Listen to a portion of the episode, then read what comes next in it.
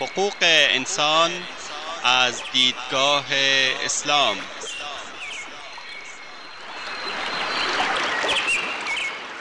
يا أيها الناس إنا خلقناكم من ذكر وأنثى وجعلناكم وجعلناكم شعوبا وقبائل لتعارفوا إن أكرمكم عند الله أتقاكم إن الله عليم خبير. ای انسان ها ما شما را از مرد و زنی به نام آدم و هوا آفریده ایم و شما را قوم قوم و قبیله قبیله نموده ایم تا همدیگر را بشناسید. بیگمان گرامی ترین شما در نزد الله متقی ترین شماست. الله مسلما آگاه و با خبر است. تهیه و تقدیم اسحاق دبیری.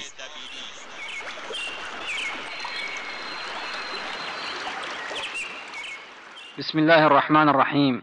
الحمد لله وصلى الله على نبينا محمد وعلى آله وأصحابه ومن والاه. اما بعد. شنوندگان عزیز برنامه ما درباره حقوق بشر از دیدگاه اسلام است. در حلقه گذشته بیان کردیم که اسلام دین رحمت و شفقت است و در این حلقه آن را دنبال می کنیم درباره رحمت و شفقتی بین کودکان و بزرگان چنین آمده است. پیرمردی نزد پیامبر صلی الله علیه و آله و سلم آمد ولی یاران او در باز کردن راه برای این پیرمرد تأخیر نمودند. اینجا بود که رسول الله صلی الله علیه و آله و سلم فرمودند لیس منا من لم یرحم صغیرنا و یوقر کبیرنا. کسی که با کودکان ما مهربانی نکند و بزرگان و پیرمردان را محترم نشمارد بر راه و روش و سنت ما نیست. اسلام مسلمانان را از القاء رعب و وحشتی در بین برادران مسلمان نه کرده است. رسول اکرم صلی الله علیه و آله و سلم در این باره میفرماید لا يحل لمسلم ان یروع مسلما. بر مسلمان حرام است که برادر مسلمان خود را بترساند و او را به وحشت بیندازد اسلام مردم را به خیر و نیکی سفارش می کند به خصوص ضعیف و ناتوان مانند نوکران و بردگان و توهیدستان. و تقدیر این گروه از بشر این بوده که چنین باشند و چنین زندگی کنند بلکه این قسمت و نصیب آنهاست. ولی اسلام با این حال آنها را در عقیده و انسانیت برادران ما قرار داده است و بر ما واجب کرده است تا با آنها ملایمت و لطافت و بخشش نماییم و حقوق انسانی و بشری را به آنها برسانیم.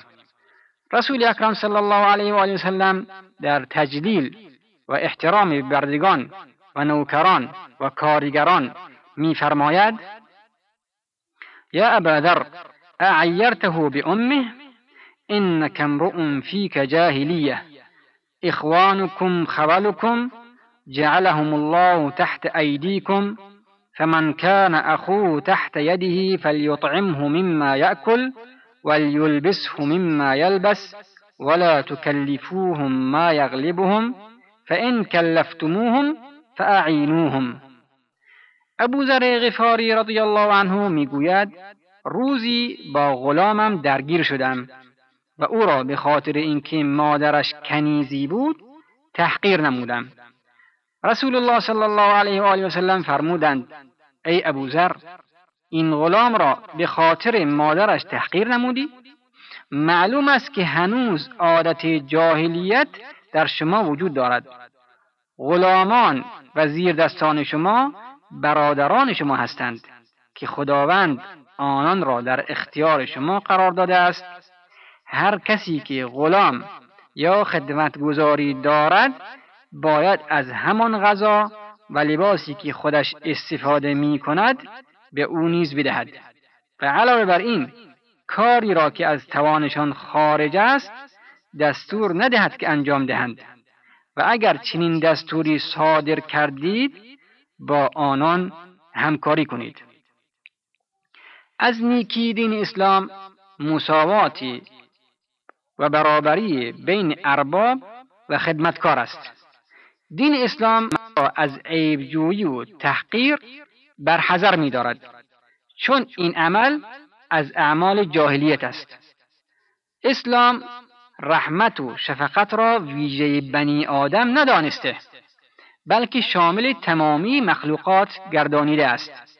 و به همین سبب بود که اسلام احتمام خاصی به حیوانات نیز داده است که حدیث زیر بیانگر آن است. پیامبر اسلام صلی الله علیه و سلم فرمودند عذبت امرأة في هره حبستها حتى ماتت فدخلت فيها النار لا هي أطعمتها وسقتها إذ هي حبستها ولا هي تركتها تأكل من خشاش الأرض. زنی در بار گربه ای عذاب داده شده است. گربه ای را در جایی حبس کرده تا اینکه از گرسنگی مرده است.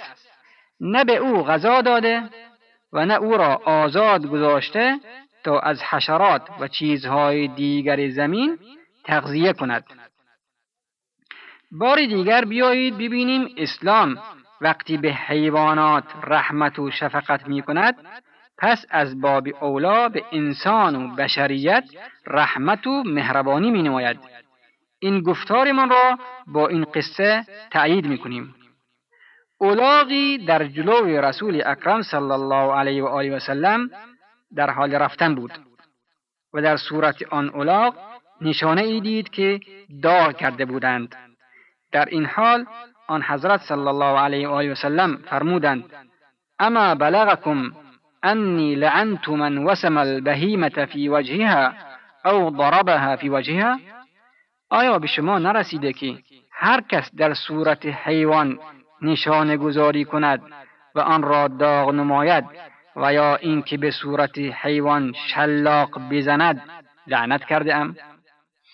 همچنین درباره نرمی و شفقت و رحمتی به حیوان رسول اکرم صلی الله علیه و آله و سلم میفرماید بينما رجل يمشي بطريق فاشتد, فاشتد عليه العطش فوجد بئرا فنزل فيها فشرب ثم خرج فإذا كلب يلهث يأكل الثرى من العطش.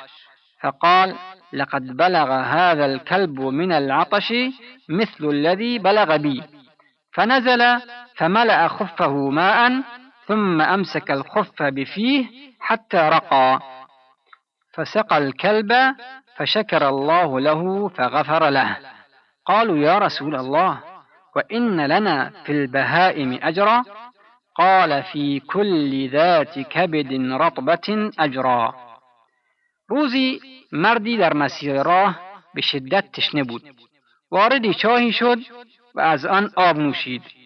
سپس بیرون آمد و ناگهان سگی را دید که از شدت تشنگی زبانش بیرون آمده است و خاک می‌خورد.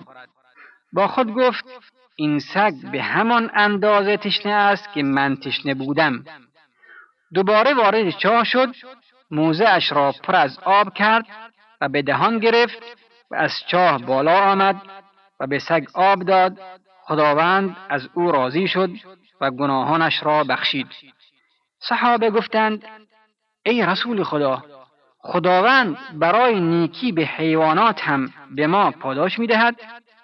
رسول اکرم صلی الله علیه و آله و سلم فرمودند نیکی کردن به هر موجود زیروحی ثواب دارد. همچنین درباره مسله کردن حیوان آن حضرت صلی الله علیه و آله و سلم میفرماید لعن الله من مثل بالحیوان.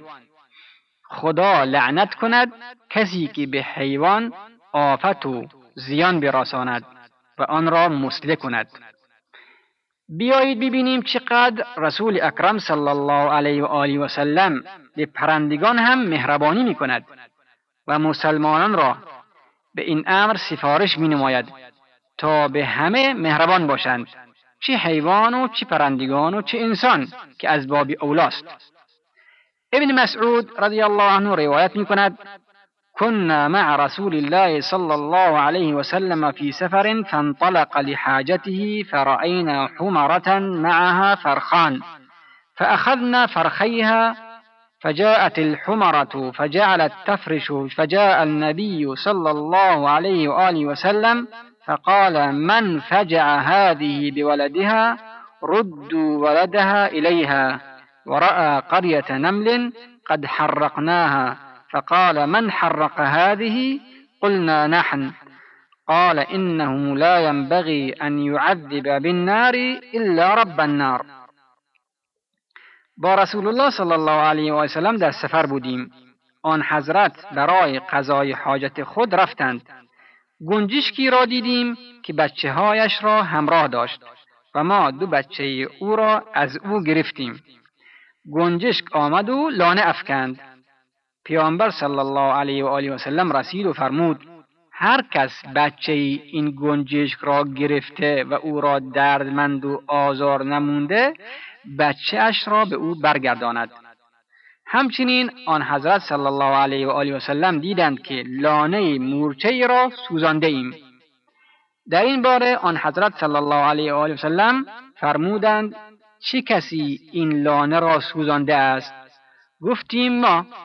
آن حضرت صلی الله علیه و آله و سلم فرمودند نباید کسی با آتش عذاب دهد مگر خدای آتش. و احادیث بسیاری در این باره آمده که انسان را به رحمت و شفقت و مهربانی دعوت می کند. پس ببینیم چقدر اسلام بشریت را وادار می کند تا به همه مخلوقات و کائنات رحمت ورزند و به نسلهای خود بیاموزند که دین اسلام دین رحمت و شفقت است و این از جلیلترین حقوق بشریت در اسلام به شمار می رود.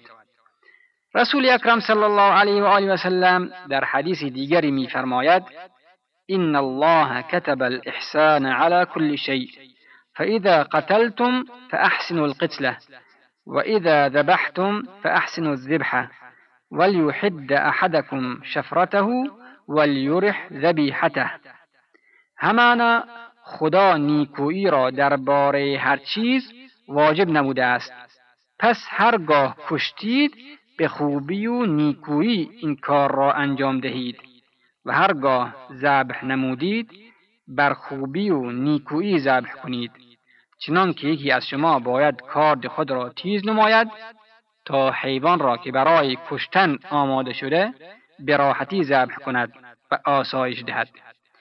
بنابراین خداوند مهربانی و خوبی را درباره هر چیز لازم دانسته است.